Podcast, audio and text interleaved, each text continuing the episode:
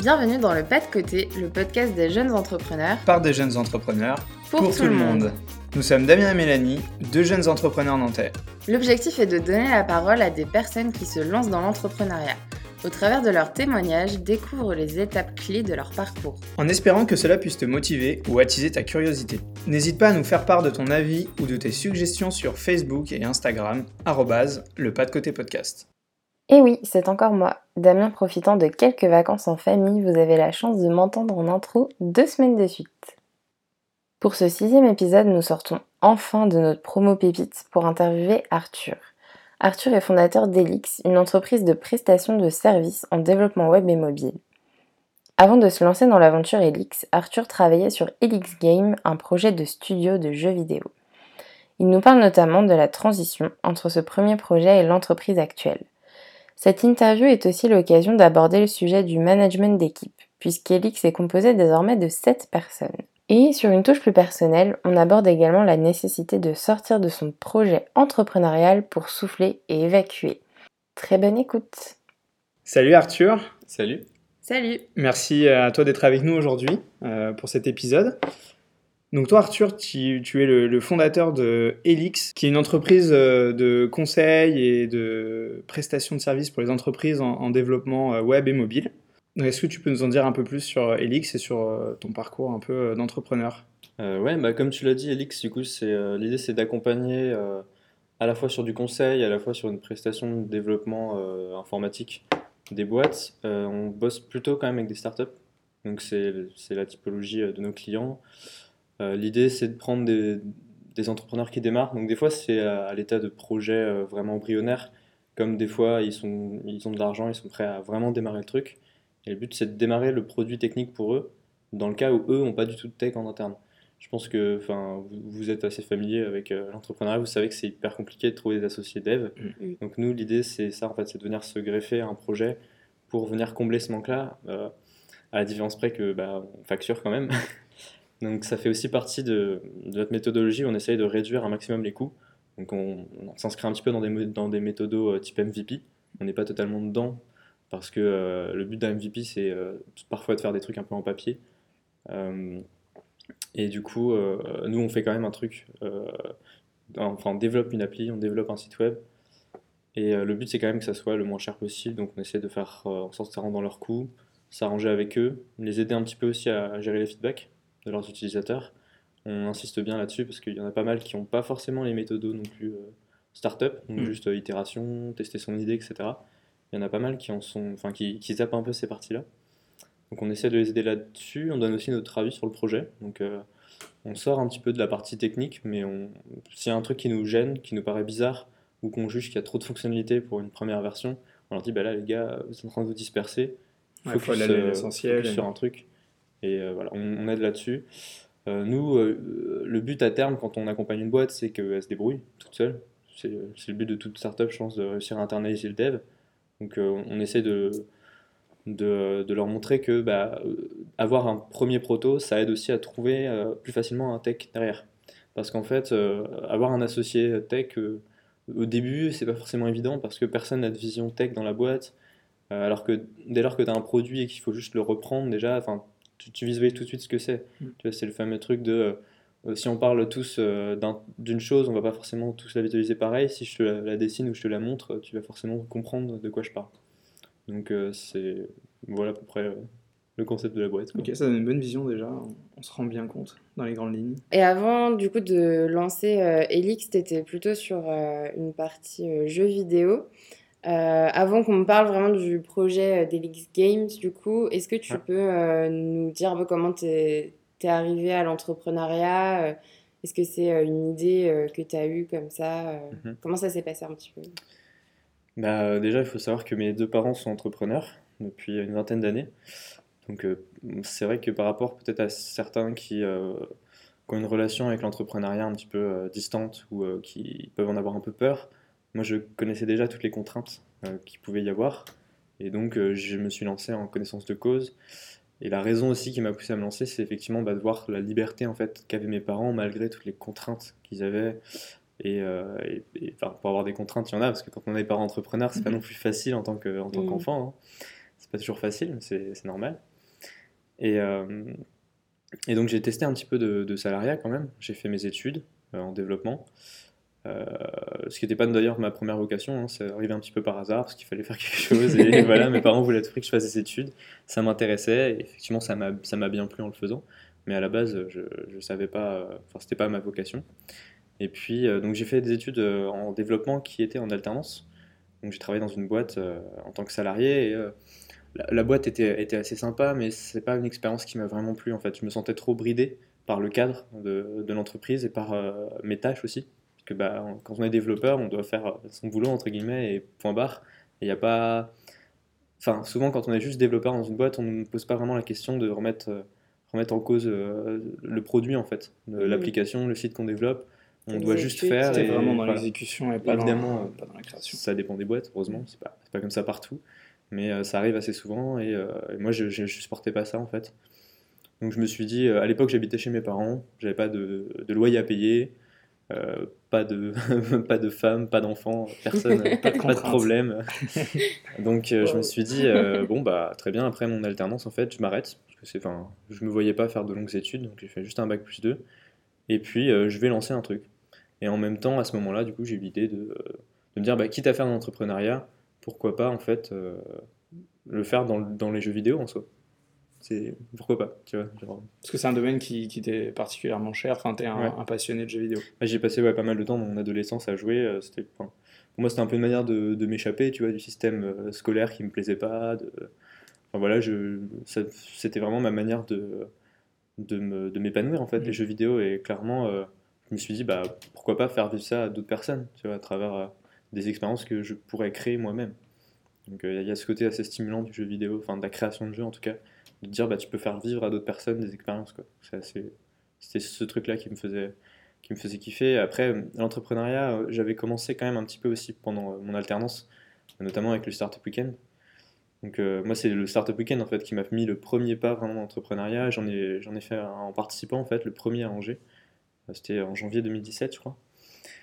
Et euh, ça m'a fait un déclic en fait. C'est tout de suite, je me suis dit, euh, à l'époque, du coup, j'étais salarié et euh, en un week-end, j'ai vraiment beaucoup plus kiffé qu'en des mois de salariat quoi. Et je la, semaine, j'étais j'étais hyper pressé le soir de rentrer chez moi pour bah, justement, en l'occurrence, jouer aux jeux vidéo. Et là, le week-end, travailler tout un week-end sur des projets avec des gens que je connaissais pas du tout. en plus des projets qui m'intéressent pas forcément à la base, tu vois, qui sont pas un truc. Enfin, si on m'avait dit à, à l'origine que j'allais travailler sur un projet, c'était sur des vêtements, tu vois le monde des vêtements, moi, j'y connais rien. Euh, et, j'ai trouvé ça génial et je me suis dit, mais ouais, je veux entreprendre en fait. Peu importe comment, je trouverai un moyen, je trouverai un projet, mais je, sais que c'est ce que je veux faire. C'est ce qui a vraiment fait naître ta vocation euh, d'entrepreneur. Ouais, je pense que c'est ça. Il y en a beaucoup qui pensent que c'est à cause de mes parents, pour, ceux qui les connaissent.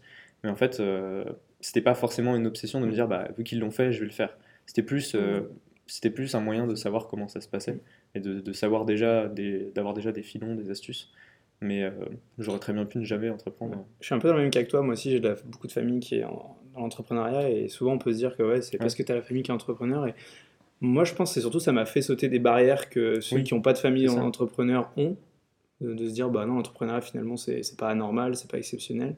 Mais effectivement, la vocation d'entrepreneur, je pense qu'elle est née en chacun et elle n'est pas juste induite de, de tes parents, de tes oncles. C'est pas génétique. Ouais, ouais, bah, je vois bien euh, avec ma petite sœur qui est pas du tout, du tout dans la mentalité entrepreneur. Donc, euh, comme quoi, c'est pas, c'est clairement pas génétique. c'est clair. Et donc, à la suite de ce Startup Weekend, euh, naît vraiment la vocation chez toi d'entreprendre. Et donc, euh, tu as, ce, ce, projet dans, dans, les jeux vidéo. Et donc, au-delà de, de, vouloir faire vivre des histoires à d'autres personnes, d'autres personnes comme toi, tu les vis en tant que joueur de jeux vidéo, c'était quoi un peu toutes les, valeurs et un peu le, sens profond des missions que tu voulais avoir en tant qu'entrepreneur en, lançant euh, ce premier projet, puis en basculant sur euh, ton projet actuel euh, d'entreprise qui est Elix? C'est quoi un peu tout, tout, ce sens pour toi? Bah, Je pense qu'on a cette chance aujourd'hui d'avoir la liberté de pouvoir entreprendre. Enfin, en tout cas, tout le monde l'a pas forcément. c'est pas le cas dans tous les pays mm. du monde et en France, on a, je pense qu'on est assez bien loti pour ça. Je pense qu'il faut du coup saisir cette chance pour faire des, choses qui ont du sens. Donc euh, même à travers les jeux vidéo, euh, parce que c'est vrai qu'on peut parfois on peut se dire ouais jeux vidéo c'est du divertissement. Même moi je me suis posé la question de me dire mais est-ce que ça vaut le coup de faire du jeu vidéo? C'est du divertissement alors qu'aujourd'hui il y a beaucoup de problèmes dans le monde euh, qui sont assez importants en plus. et, il faut les résoudre. Donc pourquoi pas se lancer plutôt dans bah, l'écologie, par exemple, hein, ou, enfin, ou même dans, dans, la politique ou dans plein d'autres sujets, plein d'autres domaines qui sont un peu plus concrets et qui permettent de résoudre de vraies problématiques. et je pense qu'on peut, enfin, c'est pas incompatible en fait. On peut faire, on peut, on peut être dans un secteur qui nous tient à cœur et en même temps résoudre de vraies problématiques quand même, parce que le divertissement c'est hyper important et que c'est comme ça aussi qu'on fait passer des messages. moi par exemple, mon premier jeu, la première idée, ma première idée de jeu, c'était quand même un jeu, euh, c'était un jeu narratif. Donc euh, pour ceux qui connaissent pas, c'est euh, des jeux où principalement c'est une histoire, quoi. On vit une histoire. Il n'y a pas énormément de mécanique, il n'y a pas de combat épique, etc. C'est principalement, voilà, on fait des choix et il y a une histoire qui se déroule. Et mon histoire était quand même assez fortement engagée, écologiquement parlant. Et le but, c'est d'avoir vraiment un message derrière. Donc on n'était pas dans du serious game, parce que c'était quelque chose de très fantaisiste, euh, très fantastique, etc. Mais, euh, mais le message derrière était, était assez fort. Et même aujourd'hui, euh, dans le fait de travailler avec des startups, d'aider des boîtes qui se lancent, donc encore une fois, je dis aider comme si on était, on était bénévole, mais clairement, voilà, mérite. Hein. Faut bien, faut bien, on les aide pas gratuitement, même si il y a quand même toute une part évidemment de, de conseils qu'on fait en fait en amont qui est totalement gratuite. Nous, ce qu'on fait c'est juste le développement, euh, le dev, quoi. Mais derrière, euh, tous les conseils, on les procure gratuitement, on donne juste notre avis, donc après, ça vaut ce que ça vaut. Mais... Non, mais ça, beau être payant, c'est vous, vous, proposez une prestation qui peut vachement aider des, des jeunes porteurs, parce que, ouais, effectivement, la partie dev, c'est vraiment pas facile, quoi, au tout début, donc... Euh, ouais, bah, ça reste de l'aide, même si c'est payant, effectivement, mais ouais. ouais. Mais du coup, ouais, c'est ça, c'est d'aider des projets aussi mm. qui ont du sens, du coup, et qui, enfin, qui vont vers, vers l'avenir. Et même si nous, directement, on n'est pas un projet, du coup, euh, euh, on n'est pas en train de monter une start-up qui. on n'est pas une start-up en fait, on est, on est plutôt une PME. Hein. sur un modèle plutôt classique, c'est de la prestation bah, en fait, et ça, pas. Ça scale pas du mm. tout euh, de la même façon. Voilà, mm. mais, mais, en termes de, de valeur, enfin, moi je trouve justement c'est vachement profond sur ton tout premier projet, LX Game. Quand je t'ai lancé sur la question, c'était pas pour te prendre au piège et te dire Ah, toi tu fais pas de l'écologie, tu vas pas sauver la planète, c'est pas bien. Euh, je trouve que chaque projet peut avoir ses valeurs profondes et le divertissement en fait c'en est une. Enfin, le mm. divertissement c'est vieux comme l'histoire. Euh, on, a, on, a, toujours essayé de se divertir et c'est super important pour euh, s'échapper des, des, problèmes, pour se faire plaisir et autres. Et toi, proposer un divertissement qui te parle et qui va parler à d'autres personnes, je trouve que c'est des valeurs justement qui sont profondes. Donc euh, merci d'avoir répondu dans ce sens-là. Je trouve que c'était là où je voulais un peu t'emmener. Ok, super. Et euh, après, sur du coup l'autre projet, euh, tu disais justement que vous aidez des entrepreneurs pour aller vers des projets qui ont de l'importance. Mhm. Est-ce que vous, ça, enfin toi et tes collaborateurs, c'est des critères de sélection de projets? Est-ce que vous avez déjà refusé des projets? Est-ce que pour vous, il y a une importance derrière sur les, projets que vous, allez euh, accompagner? Bah Alors forcément, il y a une importance dans le sens où euh, moi, j'ai pas envie de travailler dans un projet dans lequel je ne crois pas. Alors après, on dit ça, mais voilà, il faut, faut, bien, faut bien gagner de l'argent à un mmh. moment donné. Et enfin voilà, faut vivre. Et nous, on est totalement, à l'heure actuelle, on est totalement dépendant de nos clients. C'est-à-dire qu'on n'a on aucune aide financière et euh, donc il faut, enfin, faut vivre. Moi, mm. j'ai pas de, je touche pas le chômage, j'ai rien du tout. Donc si, euh, si on n'a pas d'argent qui rentre, on mange pas. Donc c'est vrai qu'on a par exemple travaillé pour des clients où il n'y avait aucune affinité, c'était même pas des startups, ça rentrait pas dans notre cible. C'est aussi l'avantage qu'on a avec une boîte de développement, c'est que bah, du dev, il y en a besoin partout, mm. tout le temps. Donc euh, quand on trouve pas des clients qui rentrent dans notre cible, on peut aller voir ailleurs, entre guillemets. mais ça reste, surtout sur les startups, du coup, un, critère de sélection, le fait qu'on croit dans le projet parce que, euh, bah parce que ouais, ça n'a pas vraiment de sens si à chaque fois qu'on discute avec eux, on leur dit bah non, votre projet va dans le mur. Il euh, faut aussi qu'on croit en fait en, euh, en l'équipe qui porte le projet. Si on voit que les gars ils sont complètement largués, qui sont à l'ouest, bah, en fait on leur dit. on fait pas, enfin on les ignore pas, mm. on est assez franc avec eux et on leur dit bah non les gars là vous êtes en train de ou les filles d'ailleurs, vous êtes en train de vous éloigner du sujet c'est enfin vous êtes en train de, vous éparpiller ça va pas du tout mm. fonctionner quoi. Ouais, vous prenez pas le chèque en mode on sait qu'on sait qu'ils vont dans le mur mais on prend le chèque et puis on dit rien bah non mais c'est non mais c'est top de les aider quand même et tu parlais euh, tout à l'heure justement de la dépendance vis-à-vis euh, des clients pour pouvoir mm-hmm. euh, gagner de l'argent faire tourner la boîte la, la, question que je me posais c'est à quel moment il y a eu la bascule entre le projet Elix Game et Elix l'entreprise telle qu'elle est aujourd'hui?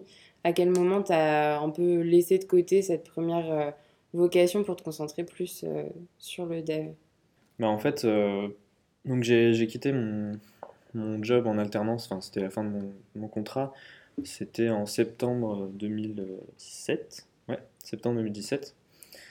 Et euh, en me disant, voilà, je vais, je vais lancer un studio de jeux vidéo et je vais créer ce jeu. J'avais déjà un peu l'idée du concept euh, en tête, mais euh, voilà, il y avait tout à faire et surtout, je connaissais rien du tout au secteur du jeu vidéo en fait. J'étais joueur, mais mhm. j'avais quelques connaissances de certaines choses du monde des jeux vidéo, mais sur le secteur pro, comment on crée un jeu, malgré le fait d'être développeur, hein, parce que c'est des compétences différentes, développer un site web, développer un jeu, c'est vraiment deux choses totalement différentes et je ne savais pas ce qu'il me fallait euh, en termes de compétences pour euh, arriver à mon but. Je ne savais pas combien de temps ça pouvait prendre, je ne savais pas quelle équipe il me fallait. Donc euh, en fait, j'ai, tout, j'ai dû tout apprendre sur le tas, donc heureusement que j'avais du temps et que je pouvais le faire, sauf que mon temps n'était pas illimité. J'avais un an, de, un an de chômage à ce moment-là. Donc je me suis dit, bah, je me suis fixé une deadline en me disant, bah, si dans, en l'occurrence on était en septembre, donc je me suis dit, si en avril, mars-avril, bah, je vois que ça va pas le faire et que je vois pas le bout, bah, je, je, trouve autre chose. Je, je, cherche du taf ou je pivote, je cherche une autre idée et euh, j'essaie de faire quelque chose de différent. Et donc c'est ce qui s'est passé. à un moment donné, euh, j'ai beaucoup avancé, j'ai beaucoup progressé et euh, j'ai acquis pas mal de connaissances sur, sur le jeu vidéo et sur le secteur du jeu, mais pas assez. Enfin, on va dire que j'ai eu suffisamment de, de, connaissances pour me rendre compte justement que ça allait pas le faire. que c'était pas possible et qu'il fallait des années et, euh, et aussi de l'expérience euh, C'est bien d'avoir supplémentaire. Euh. Ouais, c'est ça. Tu as réussi à toi justement à te dire non, ça ne le fait pas. On parle souvent de résilience chez l'entrepreneur, chez l'entrepreneur. mais la ligne entre, entre, entre résilience et entêtement, elle est souvent fine. Et toi, du coup, bah, tu as avancé, tu as avancé. À un moment donné, tu t'es rendu compte de manière pragmatique que c'était pas possible et tu as arrêté. Et ça, c'est c'est pas toujours facile de le faire, quoi, parce qu'on sait jamais s'il faut continuer ou s'il faut arrêter. C'est le côté euh, développeur, c'est très froid. Euh, très, froid et très, très logique. linéaire. non, ça, marche pas toujours. Hein. On aimerait bien. Et du coup, bah ouais, c'est à ce moment-là je me suis dit, bah faut que je trouve quelque chose d'autre. Et euh, moi, en gros, de toute façon, si à la fin de mon chômage, donc qui se terminait en septembre, octobre, on était en avril, si à la fin de, de mon chômage, j'avais pas une autre idée qui fonctionnait, fallait de toute façon que je retrouve un travail à un moment donné. J'allais pas, j'allais pas rester comme ça éternellement. Et donc je m'étais dit, bah, il me reste quelques mois encore pour trouver un autre concept qui, lui, peut me ramener de l'argent plus rapidement mhm. euh, et euh, qui peut me permettre de vivre en fait d'un truc cool sans forcément euh, que ça soit mon projet de base qui soit génial et que je, enfin, dont je rêve toutes les nuits, mais, mais que ça soit quand même quelque chose qui me donne envie de me lever le matin en fait, plus que d'être salarié dans une boîte. Et à ce moment-là, en fait, j'étais... ce qu'il faut savoir, c'est qu'entre-temps, je me suis retrouvé à, co-organiser le Startup Weekend à Angers. Et donc, euh, je côtoyais quand même pas mal euh, d'entrepreneurs euh, angevins.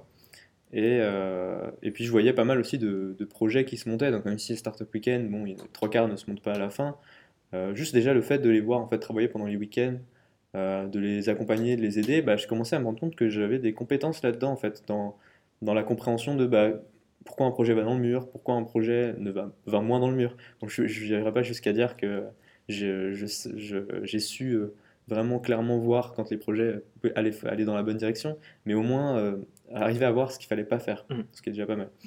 Donc je me suis dit, mais pourquoi je ferais pas. Je sais faire du dev, moi mes compétences c'est euh, développeur web, développeur mobile. Euh, donc ça, je, peux le faire, je peux le vendre. Et je connais pas mal les startups.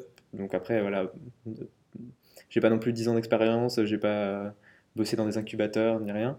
Donc c'est à un moindre niveau, mais en me disant sur des gens qui se lancent vraiment de zéro, je peux les aider, je peux leur donner des conseils. C'est aussi pour ça d'ailleurs qu'au final, les conseils, on ne les facture pas. Ce qu'on facture, c'est la prestat dev, parce que c'est ça notre euh, savoir-faire principal. Le conseil, c'est plus. Euh, c'est bonus, ça fait partie du package. Donc je me suis dit, bah, pourquoi pas en fait faire ça euh, et, au moment où j'ai eu mon pivot, en fait, je, partais à ce moment-là avec la délégation angevine au Canada et j'ai discuté avec plein d'angevins du coup de mon projet, donc des gens que je connaissais déjà plus ou moins. Et en fait, tout le monde m'a dit, bah ouais, c'est une bonne idée. Et puis on m'a même dit, bah en fait, tiens, je connais une startup euh, qui pourrait avoir besoin de tes services. Et puis en fait, une semaine après, j'avais des clients. Et, et le fait est qu'entre le moment où j'ai eu l'idée et le moment où j'ai mes premiers clients, il s'est écoulé ouais, une ou deux semaines. et donc du coup, j'ai pas eu du tout le temps de développer mon idée plus que ça, de, ni de la tester, ni de faire des études de marché. Euh, enfin, j'ai rien testé en fait, j'ai juste eu l'idée. Et j'ai eu des clients et ensuite ça s'est enchaîné. Et puis voilà, enfin, de toute façon, il fallait, il fallait enchaîner parce qu'il fallait que que l'argent rentre à un moment donné pour, qu'on, pour que je, bah, sois capable de me, dégager un salaire Et je voulais pas démarrer tout seul, donc je, je me suis vite retrouvé à avoir des gens avec moi. Ok. Et donc les premières personnes que tu as eues avec toi, c'était des... des stagiaires, des alternants, directement des salariés? Ça s'est passé comment un peu l'évolution en termes de ressources humaines? Bah, en fait, euh, je- au début, j'ai démarré directement avec un stagiaire, donc il était là dès le, dès le début. Donc même si euh, je suis le seul fondateur de la boîte, bah, euh, c'était pas, j'étais pas tout seul, quoi. J'ai pas démarré vraiment tout seul. Donc euh, j'ai, j'ai été seul sur toutes les décisions, on va dire, donc sur tout l'aspect euh, bah, entrepreneurial pur. Donc j'étais le seul à voilà, me poser toutes les questions de que- qu'est-ce que je dois payer à l'État, enfin voilà, comment on fait en fait. Parce que- c'est pareil, malgré tout, même en faisant du jeu vidéo, je- en fait, j'avais rien appris sur l'entrepreneuriat, sur la création d'entreprise, parce que bah, j'étais focus sur mon Sur projet. le jeu vidéo, ouais. Et là, il fallait que je, je me mette sérieusement à la gestion d'entreprise, parce que bah, il fallait, là, c'était une vraie entreprise, quoi. On, allait, on allait gagner de l'argent, et il fallait que je sache comment le gérer et comment euh, bah, tout gérer. Quoi. Donc j'étais quand même seul sur cette partie-là, mais heureusement, lui était là pour m'épauler sur la partie dev, donc c'était un stagiaire en, en développement. Et, euh, et puis ça s'est très bien passé, ça a bien matché. Et derrière, je l'ai pris en alternance dans la foulée. Et puis euh, là, il vient de re-signer pour deux ans supplémentaires. Donc euh, c'est plutôt bien parti, je pense. Top. Donc, ça a démarré comme ça. Et puis après, ça s'est ça s'est agrandi au fur et à mesure. Ça, ça s'est un peu fait, par- enfin au début un peu au feeling de ah bah tiens, euh, on, s'en- on s'entend bien. euh, oh, tu cherches, euh, tu cherches du travail, euh, enfin tu cherches une alternance principalement. Parce que quelqu'un qui m'aurait dit euh, bon bah je cherche euh, du travail, euh, t'aurais pas un CDI pour moi euh, vu le prix des développeurs euh, pour le démarrage de la boîte c'était compliqué. mais euh, mais ouais des alternants au démarrage quoi. Donc euh, on s'est vite retrouvé à 3 en fait au bout de, de 3, 4, 5 mois on était déjà 3. Ouais, ça allait vite. Ouais, ça allait même. vite. Ouais, ça a été assez rapide, mais euh, ça a été aussi assez euh, chaotique. Parce que c'était justement euh, rapide, mais il fallait, en fait, il fallait surtout rentrer de l'argent parce que mon manque de visibilité et mon manque de préparation sur la création de ma boîte a fait que bah, je savais pas vraiment ce que je faisais. Donc je, je savais une seule chose, c'est qu'il y avait des gens avec moi, il fallait que je les paye, il fallait aussi que moi je me paye parce que bah, je commençais à avoir des charges. Parce qu'entre-temps, j'ai déménagé, j'ai commencé à avoir un loyer à payer, etc. Et, euh, et donc il fallait, voilà, il fallait que je, je gagne de l'argent. Donc tout ce que je savais, c'était ça. Il faut rentrer de l'argent dans les caisses pour euh, que la boîte elle tourne et que euh, tout le monde ait son salaire. Donc les premiers mois, il y, a eu- il y a eu des moments où en fait, j'étais presque le seul à, à travailler pour des clients en fait où, où c'était vraiment rentable parce qu'on bossait aussi avec des startups, mais il y a eu quelques petites complications sur le démarrage parce que on avait pris des retards, donc c'était un peu de notre côté aussi. hein. Et on a préféré l'assumer parce que bah, en plus c'est des startups, donc on Mm. peut pas vraiment euh, surfacturer euh, des gens qui n'ont pas un gros budget. Enfin, ça va à l'encontre de nos principes et de, du but de la boîte de base. Donc on a fait beaucoup d'efforts de ce côté-là. Donc moi à côté, je travaillais pour un client qui n'a rien à voir et euh, qui payait bien pour le coup, parce que c'était une grosse boîte. J'étais le seul à bosser pour eux. Donc en fait, euh, bah, je, je rentrais l'argent pour tout le monde quoi, dans la boîte pendant quelques mois. Et pendant ce temps-là, il y avait un de mes alternants qui, par exemple, avait rien à faire en fait, parce que du coup, bah, j'avais rien à lui faire faire. Il fallait qu'il se débrouille, qu'il s'auto-forme, et donc c'était hyper compliqué. Moi, je me sentais pas très bien pour lui à cause de ça. Donc, euh, ouais, les, les premiers mois étaient un peu particuliers. Mm. Ouais, toi, t'étais focus sur ta mission de faire rentrer de l'argent, mais Bah du coup, ouais. en même temps, tu faisais pas rentrer une diversité de missions qui permettait de faire travailler tout ça. le monde et tout. Et du coup, t'es monté comment un peu en compétence justement sur euh, ta posture d'entrepreneur, sur euh, de les charges que tu dois payer à l'État, de Ouais. manager, enfin tout ça, t'as as suivi des formations, c'est du pur Ouais. terrain, c'est voilà. Il y a encore des choses à apprendre, je pense. Ouais, je pense qu'on a toujours euh, à apprendre, mais Ouais, mais dans le sens où là, euh, c'est le premier bilan qui est en train d'être dressé. Donc, euh, enfin, ça y est, ça a été, ça a été bouclé. Mais je n'ai pas encore euh, fait mon rendez-vous, par exemple, bilan. Donc, ça arrive, euh, bah, ça arrive là, en fait, hein, dans, dans trois jours. Et je sais pas du tout ce que ça va être, en fait. Découverte totale. Je sais pas à quoi m'attendre. Tout ce que je sais, c'est que bah, là, il nous reste de l'argent, donc c'est bon signe. Tant qu'on a de l'argent dans les caisses, ça va. Parce que j'ai quand même la, la vision sur ça. Mais euh, à côté de ça, sur réellement euh, là où on en est, ce qui nous reste réellement à payer, parce qu'il y a- sûrement deux, trois trucs qui nous restent à payer. Il y a toujours des trucs qui restent à payer, de toute façon. Euh, je manque encore vachement de visibilité. Et, euh, bah, sur la compta, par exemple, j'ai essayé de monter en compétence et en fait, j'ai abandonné parce que on peut pas, tout apprendre et on peut pas tout faire soi-même. Mm. Et j'ai accepté l'idée que bah, non, ça, ça serait pas moi qui le ferais. Et, et le, le cabinet comptable avec qui je, je traitais genre, a repris toute la compta euh, parce que c'était trop, trop compliqué pour moi de faire la saisie, quoi, en plus de tout le reste. Pourtant, on n'avait pas une saisie compta de malade, hein, mais c'est pas du tout mes compétences à la base. euh. Donc, euh, ouais, principalement du terrain. Pour répondre à- à ta question, euh, vraiment pas de. Enfin, vraiment très peu de préparation. Alors, après, un peu de lecture d'articles à droite à gauche, mais, c'est plus ponctuel sur du. euh, tiens, comment on fait ça bah, Je vais regarder comment on fait et je le fais. Après, ça, c'est pareil, je pense que c'est vraiment les méthodos euh, développeurs pour le coup. Parce que dans le développement, on n'apprend pas, euh, on apprend, on apprend juste à apprendre, on n'apprend pas. Ouais. T'apprends pas genre tout avant de te lancer sur un point, c'est tu te lances sur un point et sur ce point-là, tu cherches regardes les réponses fait que tu as et- besoin pour le résoudre. et- C'est ça. Et c'est en perpétuelle évolution aussi, Mm. du coup. euh. Ouais.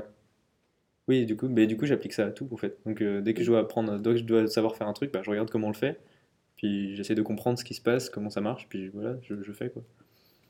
Donc, euh, je pose des questions à la limite. J'a- J'appelle ma comptable. Pourquoi j'ai encore reçu une lettre euh, qui me demande de l'argent? Je comprends pas. c'est la cinquième ce mois-ci. C'est pas possible, c'est une arnaque là. Et du coup, maintenant, vous êtes 7 dans la boîte, c'est ça? Si je ne me trompe pas. Ouais, c'est ça. Et euh, comment ça s'est passé? Parce que tu nous as parlé des premiers mois, vous êtes vite retrouvés à 3. comment est-ce que l'équipe a grossi? Euh, Un peu en termes de temporalité, je veux dire.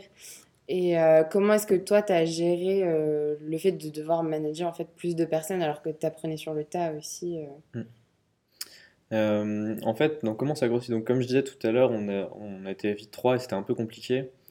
Euh, j'ai réussi à, à faire en sorte que mon alternant qui avait entre guillemets rien à faire ait des trucs à faire, donc on a, on s'est retrouvé à deux sur, Sans le café. sur un contrat. Ouais, aussi, ouais. Ça, faut pas le dire, on a dit que c'était, ça restait entre nous. Mais, euh, mais ensuite, je me suis quand même vite rendu compte qu'il me fallait quelqu'un euh, de plus et de quelqu'un de plus expérimenté surtout, en fait.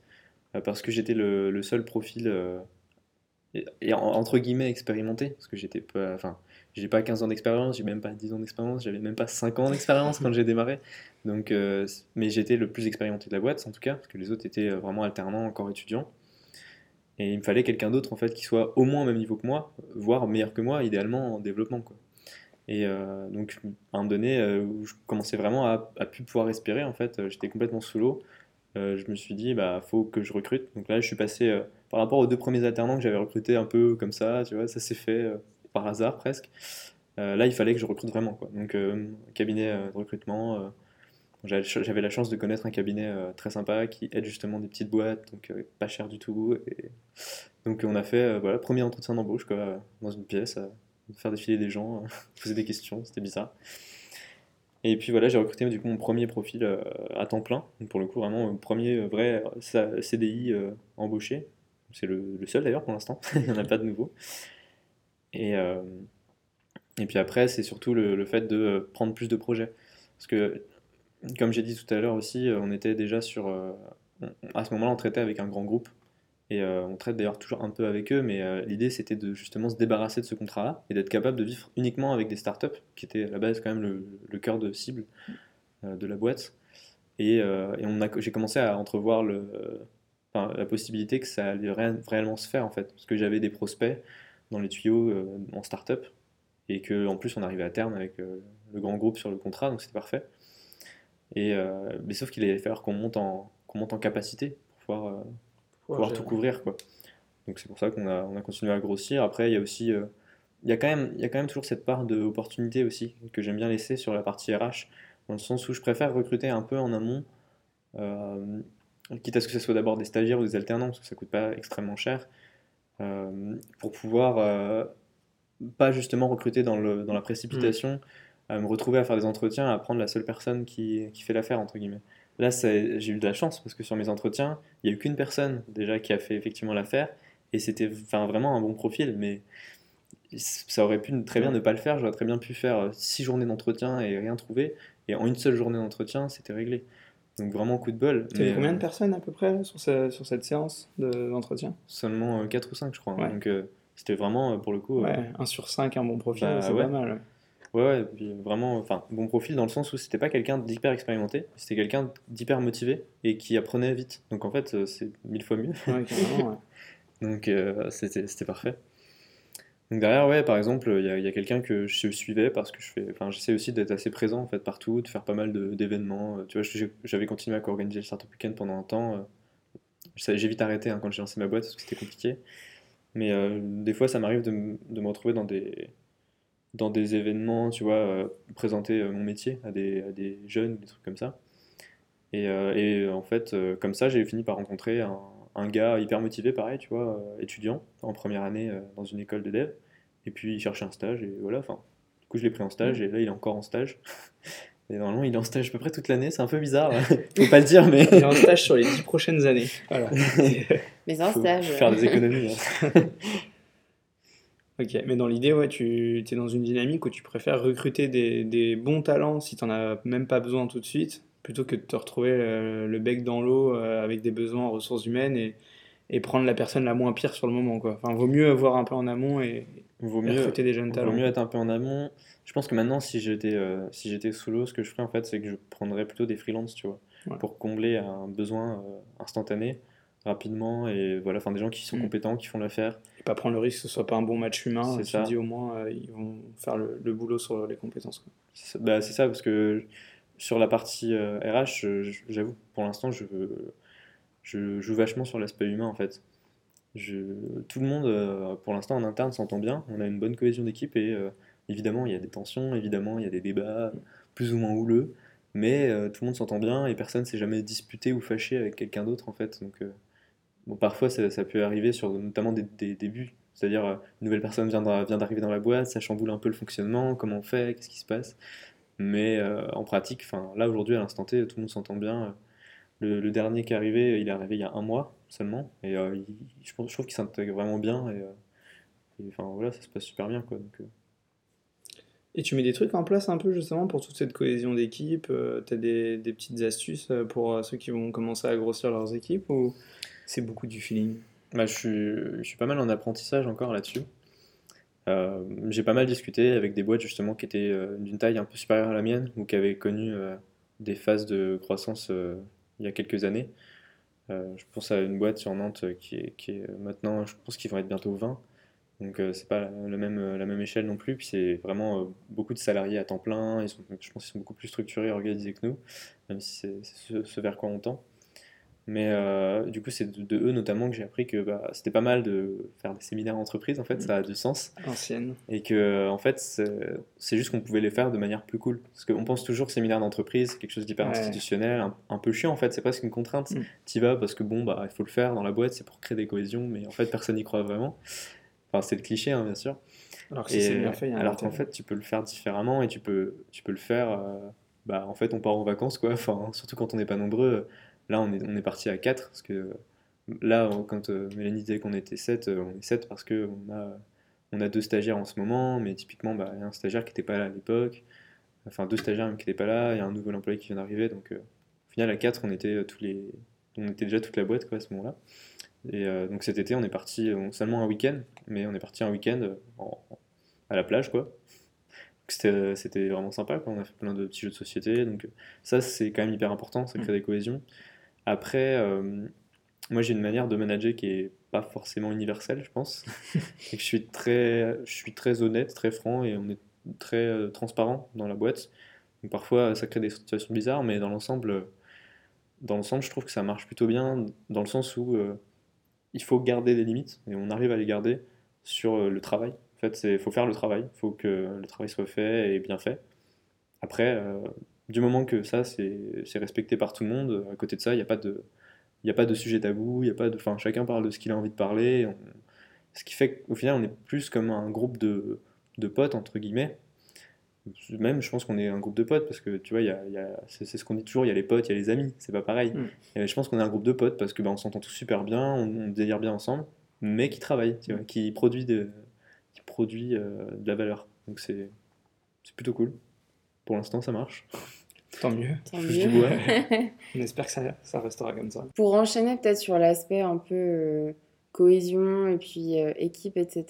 euh, au-delà justement de, des gens avec qui tu travailles, est-ce qu'il y a des personnes qui gravitent autour de ton projet ou qui ont un peu jalonné les étapes, tu vois, de la création d'Elix et qui ont pu t'aider en fait dans tout ce cheminement des personnes que tu admires ou je- Bah, alors, déjà, quand quand j'étais euh, donc déjà sur Elix, mais que ça me démangeait de faire du jeu, aussi notamment parce que c'était la, période un peu compliquée, la période des, quelques mois là où c'était pas, pas top parce que je savais pas où on allait, j'étais surchargé de boulot. Et euh, du coup, j'avais envie de m'échapper, de revenir vers le jeu vidéo. euh, et à ce moment-là, il y a quelqu'un qui m'a pas mal aidé quand même, euh, avec qui j'ai discuté, qui est le fondateur d'un studio de jeux euh, sur Nantes. Et, euh, et il m'a vachement motivé en fait à me dire, bah vas-y, fais-le, fais du jeu. Et je pense c'est aussi pour ça qu'aujourd'hui, j'essaye de garder un pied dedans. Donc même si euh, on ne travaille pas du tout dessus, le projet de jeu, il, il est en grosse pause et il verra le jour que dans plusieurs années, j'imagine. Euh, ça m'a permis de garder en fait ce pied dedans et de me dire bah, je continue à apprendre du secteur et à m'améliorer euh, sur ce, domaine-là grâce à lui. Après, j'ai pas énormément de, surtout sur la partie Elix, du coup mon activité actuelle, j'ai pas énormément de, de conseillers ou de mentors. Euh, ça m'est arrivé d'être un peu dans des impasses et de poser des questions à mes parents, mais c'est pas, ils sont pas hyper impliqués dans mon projet, mais ce qui est pas, enfin, ce que je leur reproche pas. Ça me va plutôt bien comme ça. Mais euh, du coup, non, mes, mes parents, par exemple, sont pas, sont pas hyper impliqués dans le projet. Et puis, euh, j'en parle un peu des fois avec des amis, mais c'est vrai que euh, les amis, c'est plutôt l'inverse. C'est plutôt fait pour penser à autre chose et euh, se détacher totalement. Euh, On n'est plus du tout entrepreneur, on n'est plus du tout euh, chef d'équipe, quoi que ce soit. On est juste une personne parmi tant d'autres. Et ça, c'est assez agréable.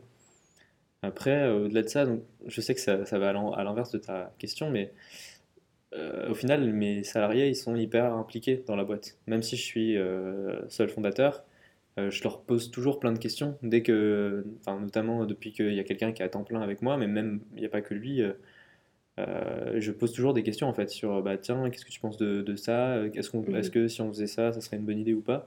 Donc je leur pose vraiment des questions sur l'entreprise, sur ce que eux ils pensent aussi de la boîte et de, de- des décisions que je prends. Donc je suis pas non plus tout seul dans mon coin à, à- à prendre mes décisions dans un tunnel. Euh, les gars dans, dans la boîte m'aident beaucoup en fait euh, à prendre des décisions. Tu les impliques beaucoup quoi, dans tout le processus de développement. Ouais. ouais. Et c'est pas et en plus je le fais pas parce que euh, j'ai envie de les impliquer, je le fais parce que je- j'ai pas le choix. Tu vois, c'est- si je les impliquais pas, je- j'y arriverais pas en fait. Ouais. C'est c'est même au-delà de ça. ouais. Ouais, c'est aussi toute la force euh, de travailler en équipe. euh. C'est pas juste de l'exécution, quoi. C'est aussi de la totalement. réflexion commune. Mm, mm, c'est clair. Donc euh, voilà, pas beaucoup de monde autour, euh, autour de mes projets, mais voilà, Ouais, non, Tant que c'est suffisant pour toi et que tu te sens bien dans, Ouais, c'est ça, ça me- dans cette équipe, c'est c'est super. ouais. ça me C'est va bien. c'est ce qui permet aussi, je trouve, de, enfin, de à l'échelle, tu vois, de, du podcast, d'avoir des discours un peu variés aussi. De, Mm. enfin, chacun vit euh, son parcours d'entrepreneur ou d'entrepreneuse euh, différemment et c'est bien de- d'avoir un peu différentes perspectives de personnes qui, à l'inverse, sont très très entourées parce qu'elles sont accompagnées euh, dans Mm. des programmes, parce qu'elles ont des mentors, etc. Et euh, de parcours un peu comme le tien où c'est de la construction un peu au fur et à mesure. Et, Ça, euh, ça ressemble un peu à rien, mais ça tient debout. Ouais. Non, mais déjà, t'es es le premier qu'on interviewe qui a une équipe. Euh, Ah, dans ça, tous ceux qu'on a interviewés, à part Guillaume qui a déjà un associé, euh, les autres, on est solo. Mm. J'ai dit on parce que Mélanie et moi, on en fait partie. Enfin, moi, je commence tout doucement à m'associer, mais c'est encore dans les tout débuts. Et c'est intéressant justement de voir que toi, ton projet se construit avec en fait tes employés et tes collaborateurs. Quoi. Donc, euh, non, c'est un, c'est un super nouveau point de vue. Quoi. Ouais, super alors. Et euh, bon, il y a peut-être déjà des choses qui sont un peu dessinées dans ton discours, mais euh, pour euh, faire une référence euh, directe au podcast, est-ce qu'il y a des moments euh, dans ton parcours, de manière générale, même avant que tu entreprennes, euh, ou euh, dans ton parcours euh, d'entrepreneur, où tu as le sentiment d'avoir euh, sauté le pas, fait un pas de côté, euh, qui t'a amené où tu es aujourd'hui, en fait? Bah euh, oui, je pense que clairement c'est le fait de, de me dire bah il faut que j'en- il faut que j'entreprenne en fait. Faut que je parce que euh, enfin je parle je parle je fais référence euh, au fait que quand euh, j'étais dans une impasse avec X Games, j'ai dû euh, enfin, j'ai dû trouver une autre solution. J'ai dû trouver un autre projet, j'ai dû pivoter. Enfin, c'est même plus un pivot en fait, c'est vraiment euh, changer de projet quoi. À part le- une partie du nom que tu as gardé. Ouais, voilà, le, nom me, me La plaisait. et- euh. mais à part ça, effectivement, c'est totalement euh, un total, total reset. Et à ce moment-là, euh, le, enfin, le fait de ne pas le faire comme il faudrait le faire, c'est-à-dire en prenant le temps de poser le concept, d'y réfléchir, d'en parler, de, de le tester, de l'améliorer, de faire un, un minimum de business plan, etc. et de se dire, allez, euh, c'est bon, on y va. Eh ben, je suis juste allé et, et j'ai composé avec euh, ce qui venait. Et euh, clairement, avec le recul, je me dis que je le referai pas. je le ferais différemment si je devais le refaire et je préparais beaucoup plus les choses parce que c'est à la fois c'est aussi ma manière de faire, c'est ma manière d'être, de, de foncer un peu, mais euh, avec le recul, c'est pas forcément toujours une bonne idée quoi. Il y a beaucoup de il y a beaucoup d'aléas quoi qui peuvent survenir après, toujours des solutions mais Mais ouais, c'est pas c'est pas l'idéal.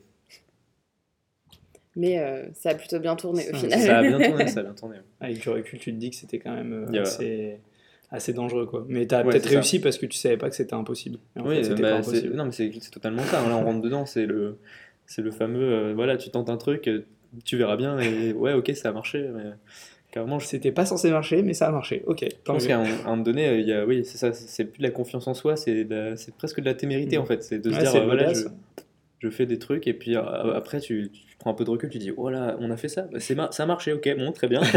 Bah, on On sait pas le comment, refait pas. hein. Et euh, donc on a bien compris, je pense, euh, pendant tout l'interview, Arthur, qu'il y a beaucoup de choses qui se sont faites un peu au, cours de l'eau et que tu prends les choses un peu de, manière, euh, voilà, au, fur et à mesure comme ça le vient et avec beaucoup de feeling. Et donc c'est, je trouve c'est une superbe approche et puis voilà, tu fais beaucoup les choses avec l'instant. Je vais essayer de ramener un peu sur un côté un peu pragmatique et quasiment technique de l'entrepreneur. Est-ce que tu aurais un peu des conseils ou des outils sur... l'organisation, sur la gestion, sur euh, ta manière d'entreprendre. Alors, euh, peut-être pas rentrer dans des détails très euh, dev, mais plus sur le côté entrepreneur et entreprise. Mhm. Sur ta, ouais, ta- soit ta gestion, toi, en tant qu'entrepreneur, en tant que chef d'équipe. euh, voilà. Est-ce que tu aurais des, des bons conseils à partager là-dessus? Je sais pas si j'ai des bons conseils, je peux, Des je peux- outils, voilà, hein, je peux- ou comme tu le sens. je peux dire un petit peu comment nous on fonctionne et comment moi je gère Mhm. certaines choses. Après, c'est vrai que bah, par rapport à ce que, à la vision que moi en tout cas je m'en fais de la gestion de- d'entreprise, j'ai l'impression de vraiment euh, être en sous-régime entre guillemets ou genre de ne pas faire certaines choses. Typiquement, j'utilise très peu Excel, par exemple. Donc c'est euh, un petit peu contraire, je pense, à- au cliché standard ou même à ce, qu'il faudrait peut-être faire d'ailleurs.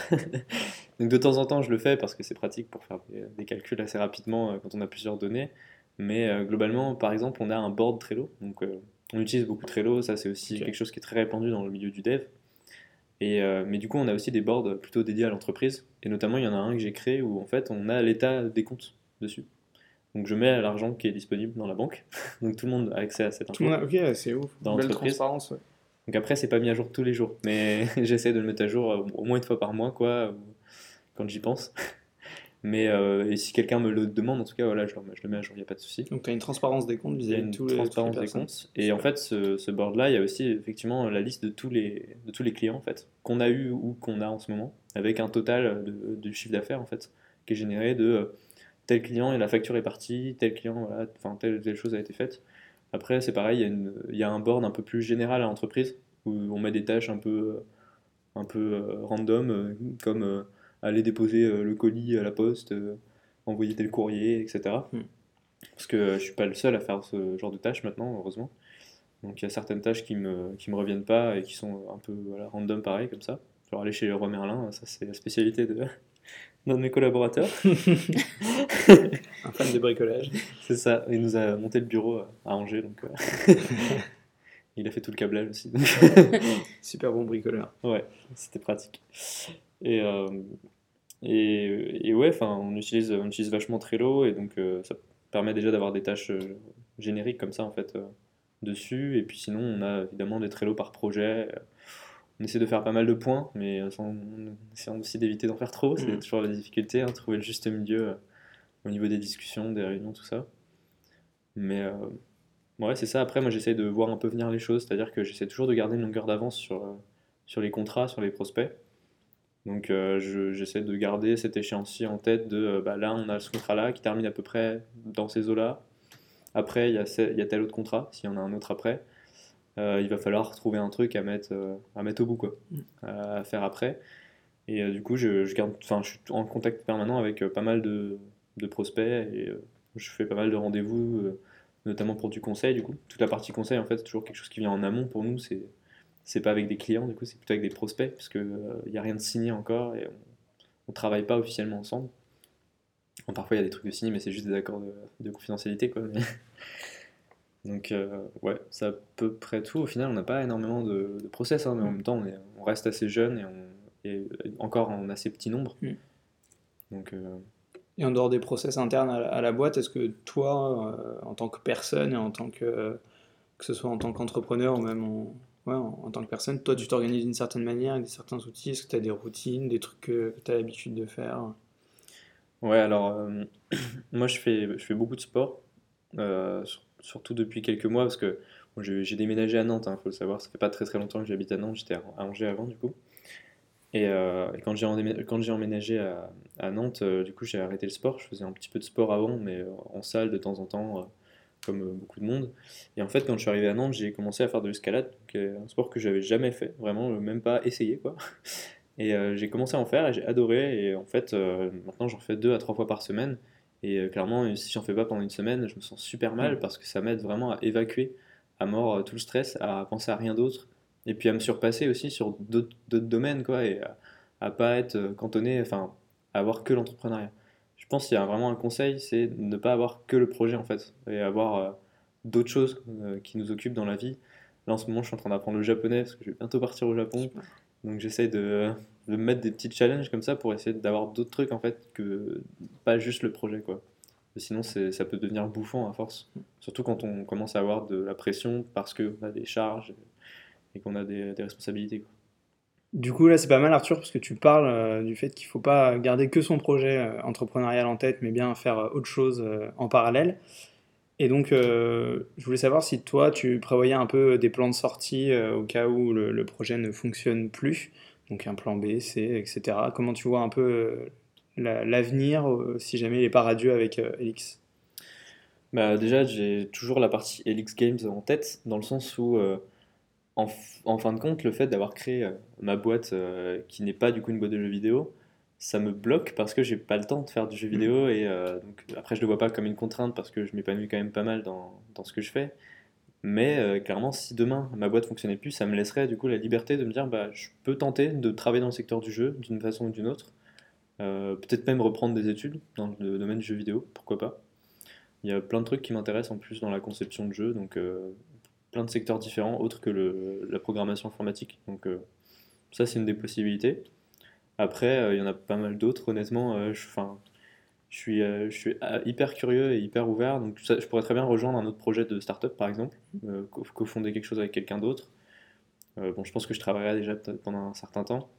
Et ce que je me suis toujours dit, c'est si mon projet plante, premier truc que je fais, c'est. Alors, du coup, c'est pas sûr, mais potentiellement, un des premiers trucs que je ferais, c'est peut-être partir à l'étranger, quoi. Partir euh, un an ou deux ou plus euh, dans un pays euh, type les États-Unis, là où il y a pas mal de, de travail pour les devs et où, enfin, c'est des expériences vraiment différentes, quoi. Mm.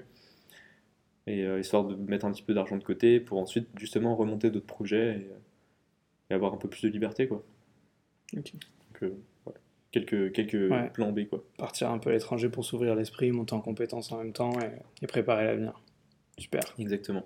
Et sur la partie euh, plus positive, pour une fois que c'est moi qui pose la question, euh, c'est quoi un peu tes ambitions à la fois personnelles et à la fois pour euh, Elix euh, et ou euh, Elix Game euh, dans les mois, années, euh, décennies à venir? Bah, euh, alors déjà pour Elix Games, ça serait de pouvoir créer les jeux que j'ai en tête. Euh, donc ça, moi mon objectif c'est de continuer en fait ma boîte actuelle, de faire mon max et euh, que si tout se passe bien, que ma boîte fon- fonctionne bien, être capable de me libérer du temps en fait pour faire ce projet-là, soit en parallèle, soit enfin d'une manière ou d'une autre, Mm. euh, être capable de monter ce projet-là à côté.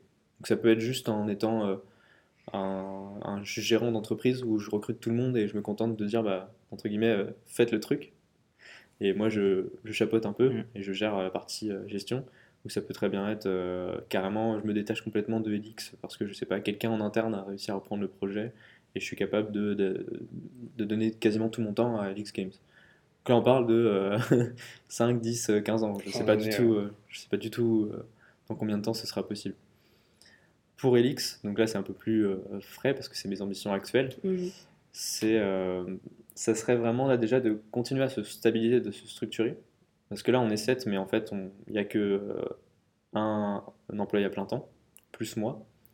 Euh, après, c'est alternant ou stagiaire. J'aimerais bien avoir un peu plus de ressources euh, stables, entre guillemets, dans le sens des gens qui sont là à temps plein et qui aussi ont un peu plus d'expérience, pour qu'on puisse être un peu plus, comment dire, cadré aussi dans nos, dans nos plannings, parce que là, c'est un petit peu le bazar à cause de ça, en fait. Le fait Ouais. d'avoir des alternants, parce que il faut qu'ils montent en compétences souvent, ce qui est normal, hein, pas de, pas de souci avec ça, c'est le principe. Et, euh, et puis en plus, ils sont pas là tout le temps, donc il faut, faut, faut, euh, composer avec ça. C'est pas forcément évident. Et, euh, et j'aimerais bien pouvoir ouais, stabiliser aussi le, le concept, en fait, euh, élargir peut-être notre, proposition de valeur et, et essayer d'améliorer toujours en fait le, ce qu'on propose en fait aux, aux clients pour se démarquer de simples prestataires de dev. Quoi. Donc ça, c'est c'est un peu les, les mauvais côtés de- du fait d'avoir dû euh, entreprendre rapidement et d'avoir démarré le projet très vite, c'est que bah, en fait, on n'a pas trop réfléchi au concept. Enfin, j'ai pas trop réfléchi au concept en l'occurrence. Et là, avec les autres, bah, je vais essayer de, grâce à mon équipe, restructurer un petit peu ça et voir un petit peu comment on peut faire évoluer ça dans les prochains mois euh, et l'année à venir. Quoi. Sachant qu'aussi, un- une de mes autres ambitions pour Elix, ce serait euh, de pouvoir travailler un petit peu aussi avec les États-Unis par ce biais-là. Toujours euh, en tête. Ouais, ouais. Donc en gros, les États-Unis, c'est que Elix marche ou marche pas, il faut que tu ailles aux États-Unis. Ouais, il y a des chances, il y a des chances qu'on me retrouve aux États-Unis d'ici quelques temps. D'où l'apprentissage du japonais. Non, ça n'a rien à voir. c'est ça, bien vu.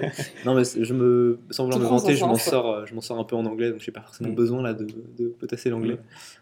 Donc j'essaye de- d'apprendre une autre langue. ok. Peut-être qu'on me verra aussi aussi au Japon dans quelques années. S'il y a un marché là-bas, euh, j'y serai, il n'y a pas de souci. Moi, ça me dérange pas. c'est ça. Si tu peux m'emmener dans la valise, je dis pas non. Mais- Faudra négocier. Euh, pour terminer, est-ce que tu aurais. Peut-être que tu as une citation qui t'inspire ou euh, une phrase que tu aurais envie de donner à des gens qui veulent se lancer Ou des gens qui construisent leur Mm. équipe euh, et qui sont en galère? Quitte à ce que ce soit en japonais, comme ça personne comprend et tu peux Ouais, dire ce que tu veux. C'est une super bonne idée. Non, je vais pas le faire. oh merde. Euh, bah, j'ai pas de citations là qui me viennent en tête. euh, pas, je suis jamais été trop euh, un, un fan de citations euh, en sortir tout le temps ou, quoi. Par contre, ouais, peut-être un, un conseil, surtout sur l'aspect euh, ouais, création d'équipe, c'est communication et garder, enfin, garder l'humain au centre. quoi. C'est hyper important de, de bien garder en tête que bah, tout le monde est humain et on peut tous avoir des problèmes, des défauts et, et de, de l'assumer. Faire, enfin, faire bien attention à pas trop euh, redistribuer la pression en fait. Ça, c'est quelque chose euh, auquel je fais vachement attention perso et je pense qu'il faut faire hyper attention à ça. Donc euh, voilà, faites attention à, à vos employés, c'est important. Super point pour finir, c'est ouais, très important l'humain, ouais, non, mais Bah ouais. toujours penser à ça, quoi. C'est vrai qu'on pense beaucoup au début projet, idée, faire- Mm. trouver les clients, chercher, faire rentrer de l'argent, mais l'humain, ça reste super important, quoi. Les collaborateurs, super Totalement. message Ouais, encore une bonne manière de finir, de finir, euh, ouais. l'épisode. Bah, merci beaucoup Arthur d'avoir été euh, avec nous. euh, Merci beaucoup à toi. Bah, merci à vous. hein. et Sympa. puis euh, à bientôt et on te souhaite euh, beaucoup de réussite. Beaucoup de réussite euh, et puis un voyage aux États-Unis, quoi qu'il arrive. ouais. Ça, c'est prévu. Et j'ai hâte de jouer, j'attends tes jeux moi. et bah, faudra attendre encore un peu. Merci beaucoup, à la prochaine. à la prochaine. De manière générale, si tu as besoin de conseils sur les aspects tech de ton projet d'entreprise, tu peux évidemment solliciter Elix. Si tu es une startup en pleine croissance, Elix peut répondre à tes besoins sur tous les aspects de la tech. Cloud, recrutement, outils, process, n'hésite pas à faire appel à eux. Tu peux les retrouver sur Twitter, Elix, H-E-L-Y-X, ou les contacter par mail sur contact.elix.dev. On espère que cet épisode t'a plu. N'hésite pas à donner ton avis sur nos réseaux ou sur ta plateforme d'écoute préférée. Ça nous aidera grandement. À bientôt!